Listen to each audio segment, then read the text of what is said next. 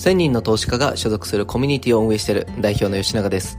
このチャンネルでは会社員の方が気づいていないあなたの隠れた資産を活用して新たな収入を生み出す方法についてお話をしております。さあ今回ですね、昨日に続いて保険というところなんですが、今日はもうね、シンプルに保険にあなたは入らなくていいかもしれないという部分で、えまずお話していくんですけども、まあ多分世の中のね、85%の方はですね、保険加入していると言われているので、おそらく聞いてる方、ほぼほとんどの方が加入していると思うんですね。じゃあ、これ、加入しなくてもいい人はどんな人でしょうかというところのお話なんですけども、これ実はこの資産形成や資産運用していく上で結構重要な考え方になってくるんですね。それは何かっていうと、保険にまず入る目的、それが一つが家族ですよね。えー、家族を、えー、もしもが起きた時に、守れるようにしたいっていうことなんですけども、実際にこう生命保険っていうのをですね、こう保険屋さんがね、営業してきて加入するときにそこを強く押してくるんですけども、じゃあその保険をね、営業してくる方っていうのは、あなたの本当の資産状況を知った上で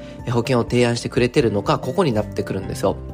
どういうことかっていうと、保険って、まあ、簡単な話、何かが起きた時、例えば入院、もしくは、え死亡してしまった時に、え残された家族、もしくは自分が入院した場合には、働けない間の、まあ、え治療費だったりとか支出をカバーするというところですよね。じゃあそこを見た時に、もし極端な話ですけど、あなたが資産家で、えー、正直入院してても毎月50万、100万入ってくるんだってなった時に、保険果たしているんだろうかえー、例えば資産を1億円持っているよと、えー、もしも自分が亡くなったとしても家族に1億あれば全然生活できるよねと。いうふうな計算ができた場合に保険っているのか。結論わかりますよね。そう。いらないんですよ、えー、保険が必要ない人っていうのは結論金持ちはいらないんです。逆に言うと、今収入が、えー、厳しい。まあ、簡単に言えば今もしも収入が途絶えるとかなり厳しいよという人が保険に入るべきなんですね。で、これ結構逆が起きています。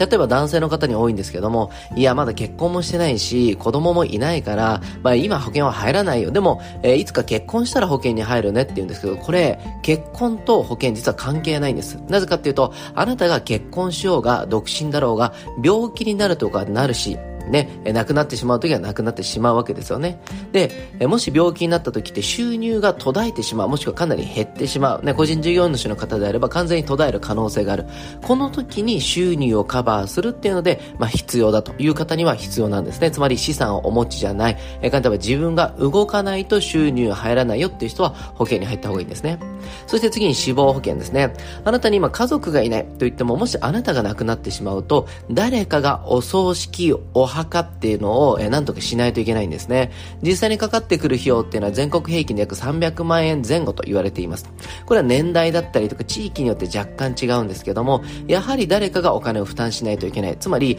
あなたが亡くなると誰かに迷惑がかかるんですという話なんです。で、この時にあなたが貯金を300万円以上持ってるんであれば、もしあなたが独身なら僕は死亡保険は必要ないと思います。逆に言うと、今貯金がゼロだよって言った場合、じゃあ300万の貯金ができるまでは、えー、死亡保険に入っておこう。でもいつか300万できたらやめるんであれば、掛け捨ての死亡保険に入っておけば十分です。えー、月々で言うと900円ぐらいですかね。えー、30代前後の方。っていう風になっているんで、えちゃんとどこでこの保険を終わらせるかという目的を持った上で保険に入っているかどうかなんですよ。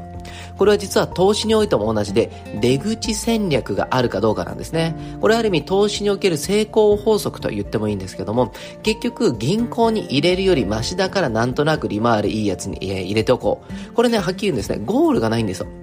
これね、投資において一番ダメな考え方で、これぐらいの利回りでこれぐらい出れば、もう僕は十分である。つまり、樽を知る。自分はこれぐらいで十分だ。だからリスク率はこれぐらいにしよう。こんな考え方で逆算するんですね。でも保険って入ってることが目的であって、目的の内容ですね。えー、実際に保証内容の目的を理解していない人がほとんどなんです。なんとなくで入っているから、今これね、聞いてる方もそうだと思うんですけど、入院した時に日額いくら出ていて、そしてどれぐらいのこう、手術代が出るるかとかね、通院は出るんですか？三大疾病はどうですか？とかね、死亡保険はどうなってますか？し、えー、終身払いですか？とかね、えー、払い済みですか？とかって聞くと、ほとんどの人が理解していないんですね。なんとなくお守り的な感じで入ってる。